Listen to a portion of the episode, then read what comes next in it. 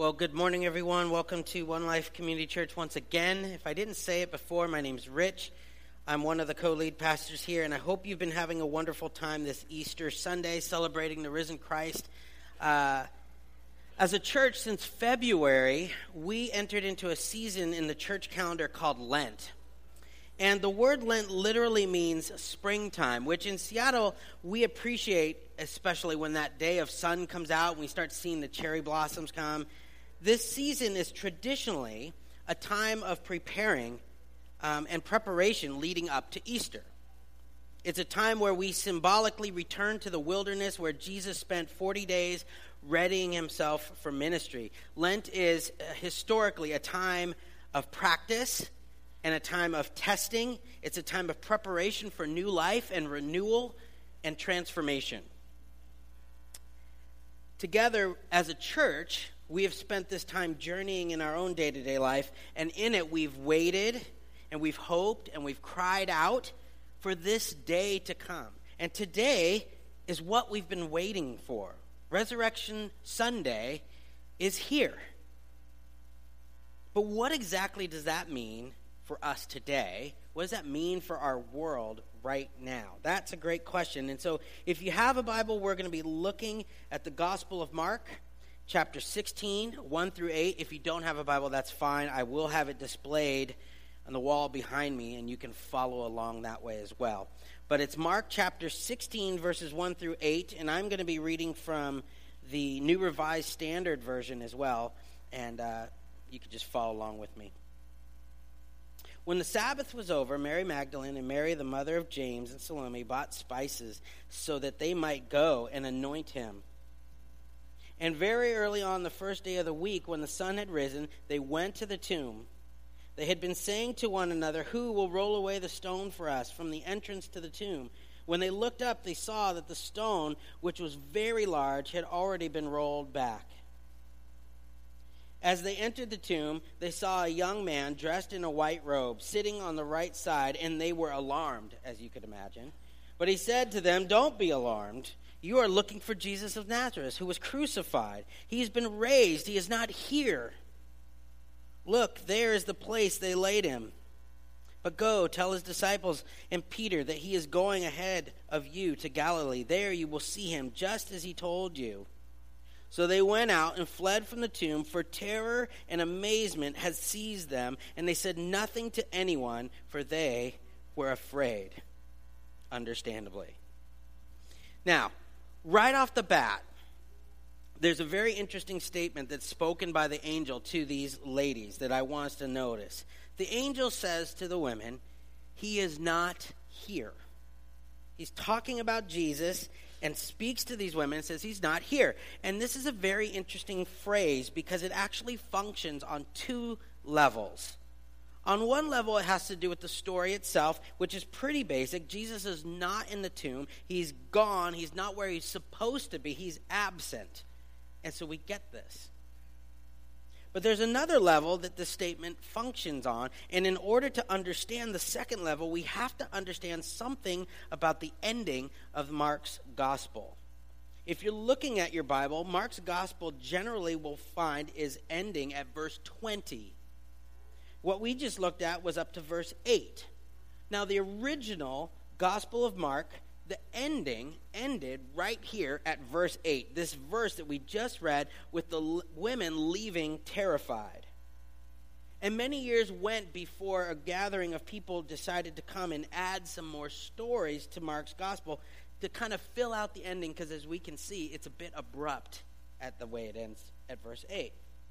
And what that means is that there was actually no post resurrection appearance of Jesus in the Gospel of Mark in the way it was originally written. All we get is these women coming to the tomb. They see an angel. The angel says he's not here, and they leave afraid and terrified. And even today, that's a very abrupt, not so satisfying ending. Now, I want to be clear. Uh, this is not to say that what was written after that is not true. It's absolutely true. But I think it's very interesting that Mark purposely, as he originally wrote this, had it end at verse 8. And I think he did so deliberately. Because I think the statement, he is not here, is also functioning on another level of telling us not to look for Jesus in these literal pages. In other words, we don't have to go back 2,000 years. We don't have to use this as a functioning history book to go and see Jesus because he's not here in this. If you're looking for God right now, you don't have to look here in your Bible. He's here right now.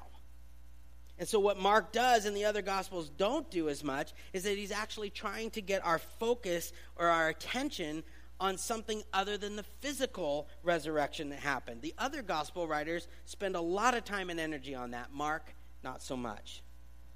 For Mark, it's sort of like when you throw a stone in the water. And when that happens, a giant, huge splash instantaneously happens and then disappears and vanishes, but the effect of the stone hitting the water radiates out. There are waves that ripple out. And they go endlessly until the shore is it's hit the shore. In a sense, if you will, the impact of the resurrection is sort of like the stone hitting the water. There's this dramatic, amazing, powerful event, but then there's this after effect that continues beyond it. And that after effect is the response of the people who confront the reality of the resurrection.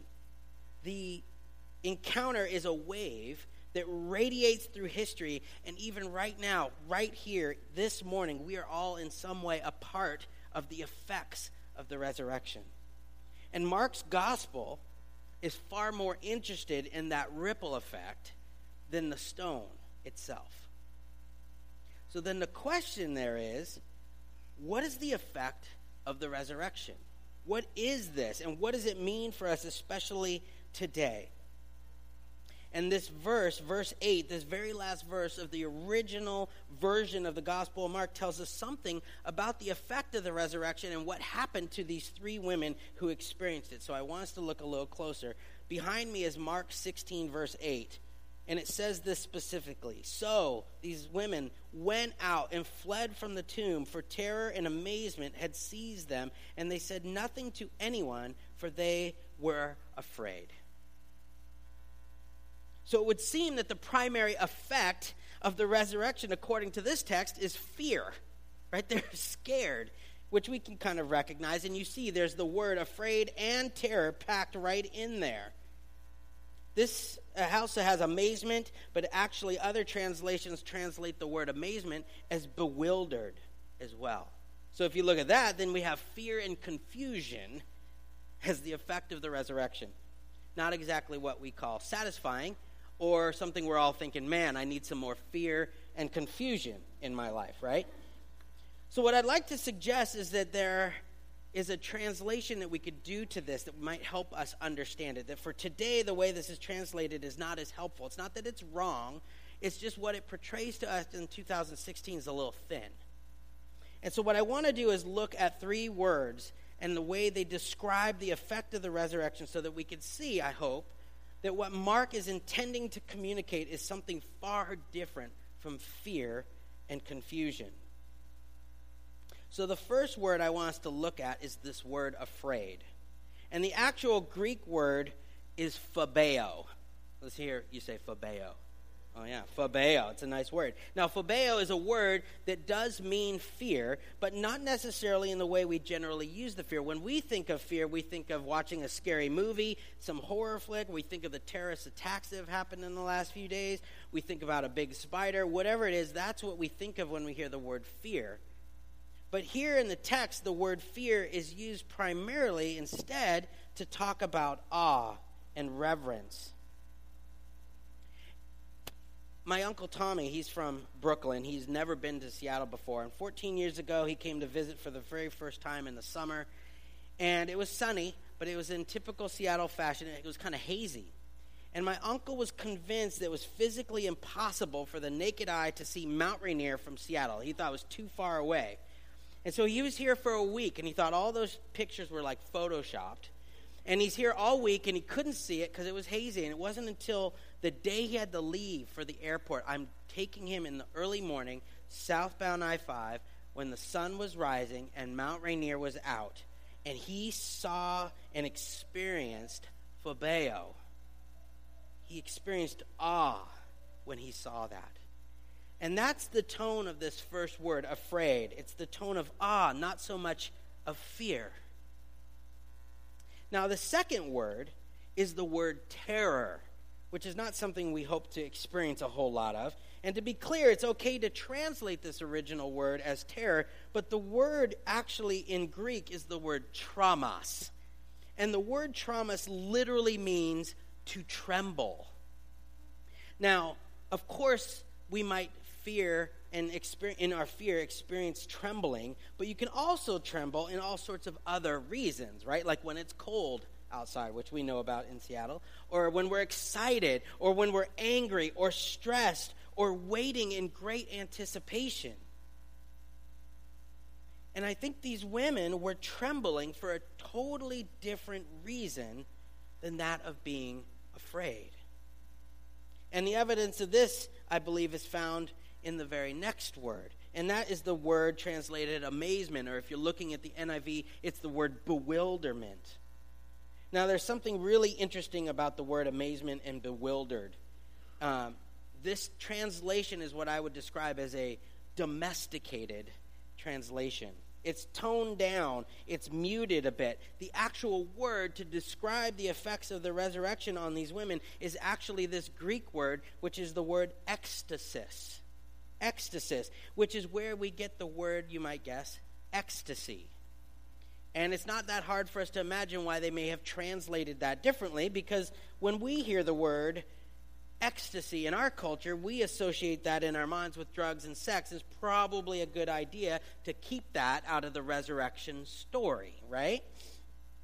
It's not because amazement or bewilderment is an incorrect translation, it's just muted. It's just kind of dialed down a bit. But the literal actual effect of the resurrection on these women is an experience of ecstasy and if you think about it, amazement and especially bewilderment seems far different from that. Amazement, if we think about it, is kind of this detached experience, right? We, we might say, I find that rather amazing. It's a cognitive statement, something of enjoyment, a surprise, if you will. Ecstasy, on the other hand, is anything but detached, right? It is a complete, immersive, engulfed full body experience, and it's radically different from bewilderment.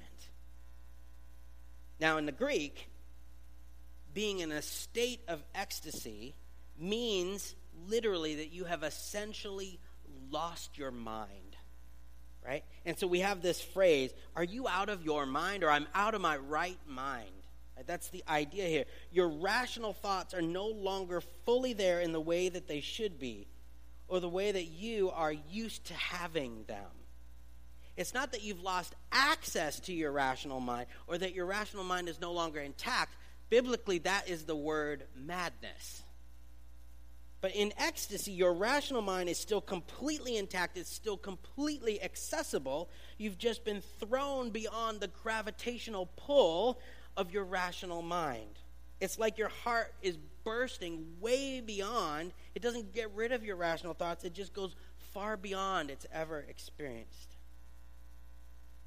So I'd like to share with you briefly two quick examples of times where I experienced ecstasy, and I want to be clear, this not drug induced experiences. Um, the first one I will never forget is similar uh, experience to what I'm doing right now. Is standing right here, and I was looking and the doors of the center aisle opened when my then fiance, Jennifer Richards, the door opened and she started coming down the aisle. And that was this moment that still to this day was an absolute blur of ecstasy. I was trembling and I was in awe and I was out of my right mind, right? And yet fully present to something that was radically transforming my life in that very moment. Another example I'll never forget was when my wife was about to give birth to our first child. We purposely did not find out whether uh, our baby was going to be a boy or a girl. I had the privilege of getting to announce that. And the truth is, we had no idea what we were getting into as parents uh, or any of those kinds of things. And so the moment comes where uh, I get to publicly announce it's a girl. And it's in that moment my life literally was transformed. It was a moment of ecstasy and trembling. It was a moment in which I was in awe and I was out of my right mind in so many ways, right? And yet fully present to something that I'd never, ever remotely experienced before. Now, with all this talk about ecstasy, I want to be clear that ecstasy is not something that God just gives for the sake of pleasurable experiences. It's not something that God just gives us for a high like a drug, although God always has a purpose for it. And when we look at Scripture, every single time God gifts an ecstatic experience or state of being to someone in the Scriptures, it is always for the sake of transformation. Always. And I'll give you two examples, ones that we've looked at recently here at One Life. The first one, when Adam was created by God, and God said it's no longer good for Adam to be alone. He needs a woman. God did something.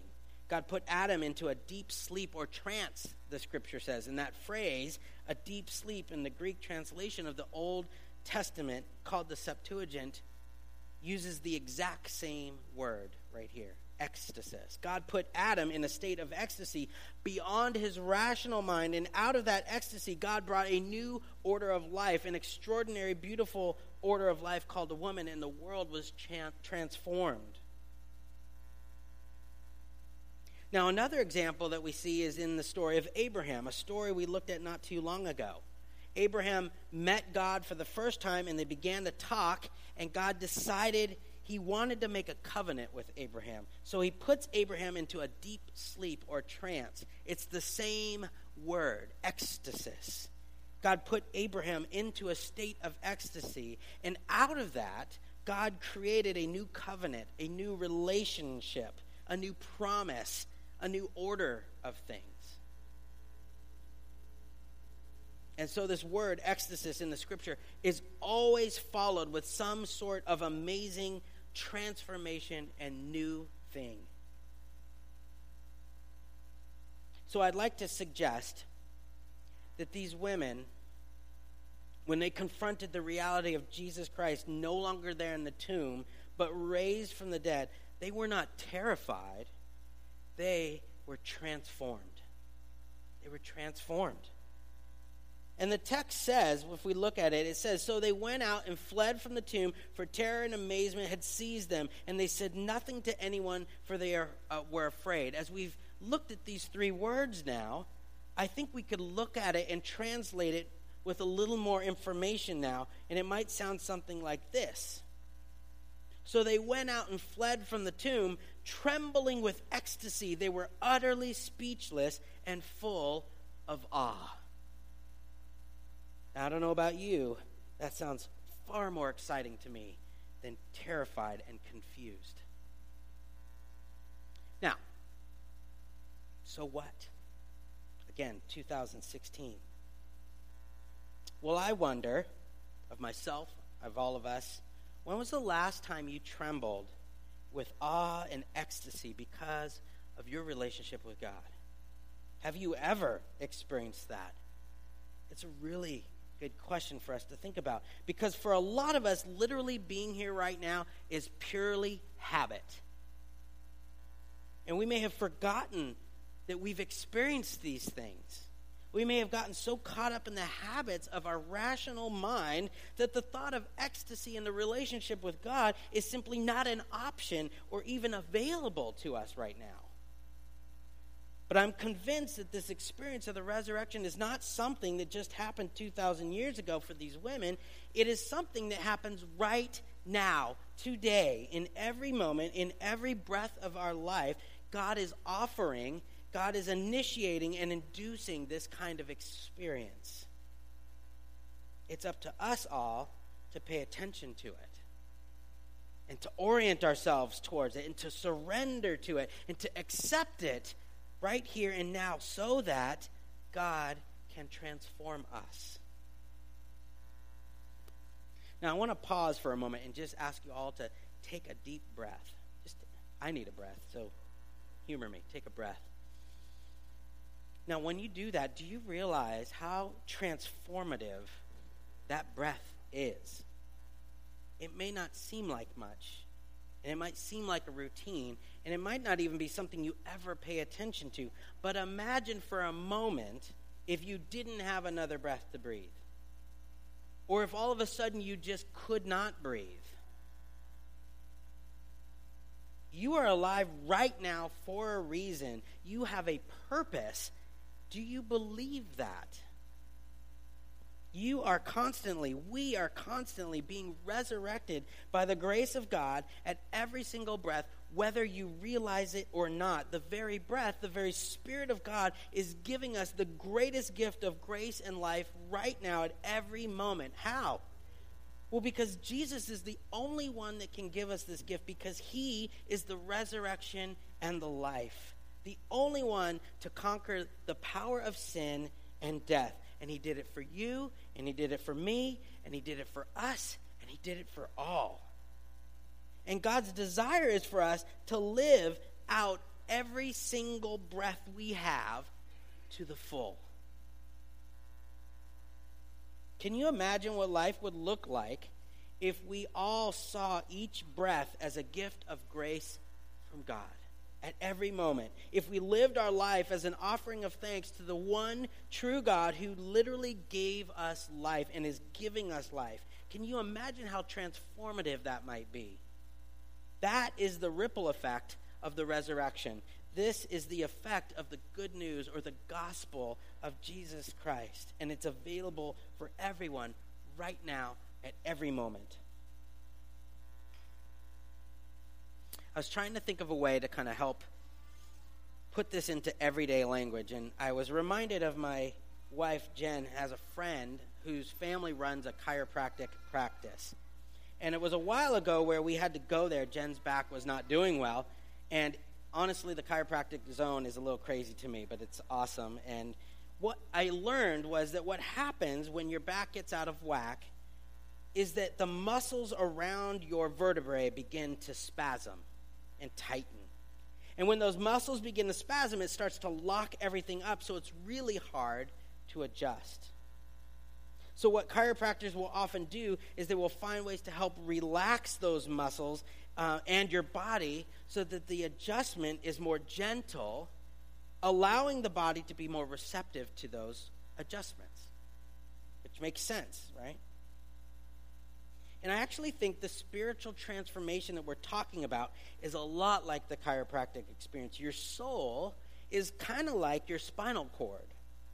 And your soul can easily get out of joint or out of whack or calloused, and in many ways, your soul kind of spasms and constricts and gets locked in place. And a lot of us can go a really long time in that place.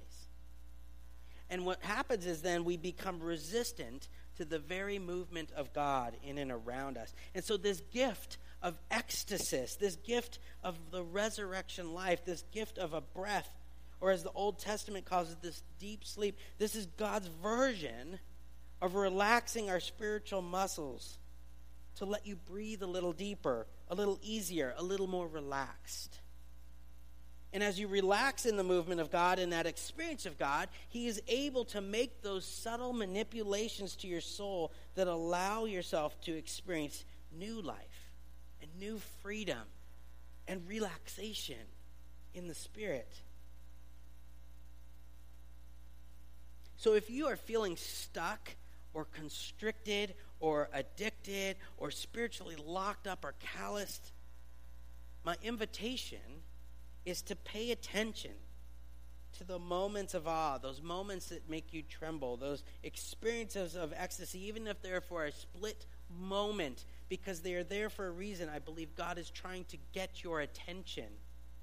He wants to connect with you, He wants you to recognize what He's offering you at every single moment.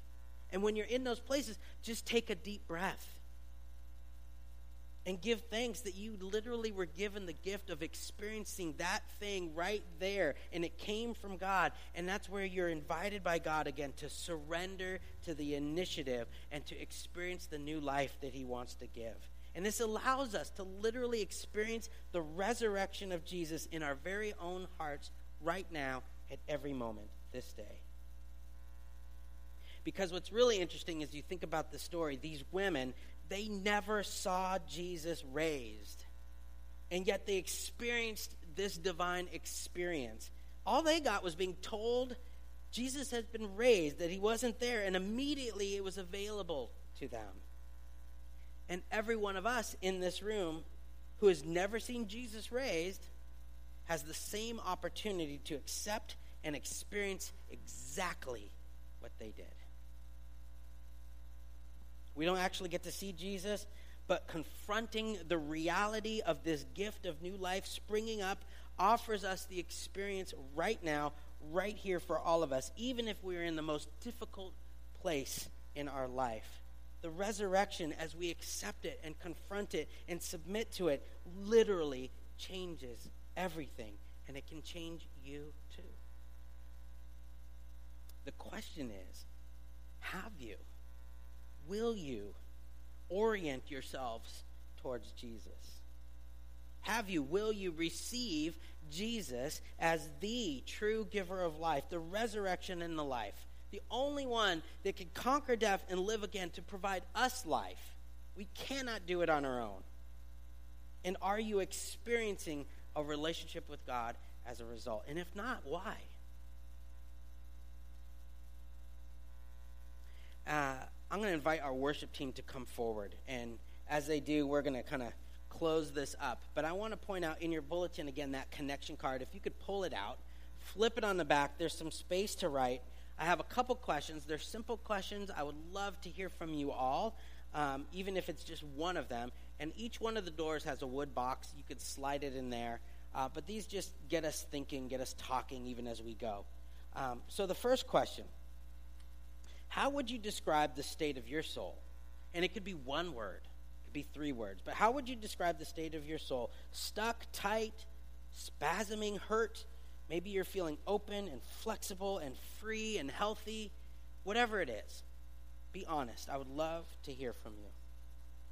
And the second question when was the last time you encountered an experience like this with God? For some of you, it's been a really long time, but even now you're remembering it. For some of you, it could be literally right now. You're experiencing the reality that you are knowing that this is something you cannot do alone. That the breath you're literally breathing is this gift of grace from God, from the resurrected Jesus. And for some of you, you're not sure. Maybe you never have. I would love to hear from you, whatever it is. When was the last time you encountered an experience like this with God? And number three, what is keeping you from orienting yourself to these types of encounters with God? Or maybe another way of putting it, what's getting in the way or distracting you from encountering God? And be honest, it could be you're just busy, it could be that you have kids screaming at you all the time. I have no idea. It could be whatever. Um, it could be doubt. It could be that you experienced something traumatic, especially in a church, and, and so it's, it's a blockage. Just be honest. Because for some of you, this encounter that we're talking about, this experience is happening for the very first time right now. You're literally breathing and realizing you did nothing to deserve it, that Jesus, the resurrected Son of God, is giving you life right now, and you don't want to ignore it anymore. You actually want to submit to that, and you want to live life to the full according to God's plan and you have lots of questions. And for some of you, you're remembering this experience and you're experiencing it again. And for some of you, you're not sure about any of this. And what I want you to hear is that as a church, we believe that we're all a work in progress, that we don't have it all figured out. And there's going to be times when we're feeling really good and free, and there's going to be other times where we're going to be feeling locked up. but you don't have to have it all figured out. We have what we call a long term oriented relationship with God, it's process oriented. So, if you have questions about this, if you're interested in becoming a follower of Jesus, you're trying to learn more, or even if you just had an encounter, that's it, and you would like to talk about it, I would love to hear from you. I'd love for you to just write it on your connection card, but I would love to hear it. Um, but talk about it. Be reminded of it. Be encouraged in it and I would love to hear from you. I am. Uh, I'm going to close this up in prayer, and then afterwards, our band will lead us in a song, and then you are will be released. I want to let you know right below us, down in the comments, there's a feast to enjoy and to celebrate the risen Christ. We'd love for you to stick around and enjoy. Uh, but if you need to go, by all means, uh, let me close this up in prayer, and then we'll sing. God, in this moment, as we breathe, we realize this very powerful gift of grace that it is to be alive, to even be able to breathe. We did absolutely nothing to deserve it. And yet you give it to us over and over again. And so, right now, as we recognize you, Jesus, as the giver of life, we ask that you would lead us. We don't want to squander these breaths. So we surrender to your will in our life. Again, we can't do it on our own. We need you, Jesus. We need you, Holy Spirit. You are the one true giver of life. God, it's my hope and prayer this Easter that every one of us here has the chance to experience this gift, this ecstasy that can only come through the resurrection of Jesus. God, help us to experience what it is to be transformed by your love, and that we might help others in this world to be transformed by your love. We pray this all in the name of the Father, the Son, Holy Spirit. Amen.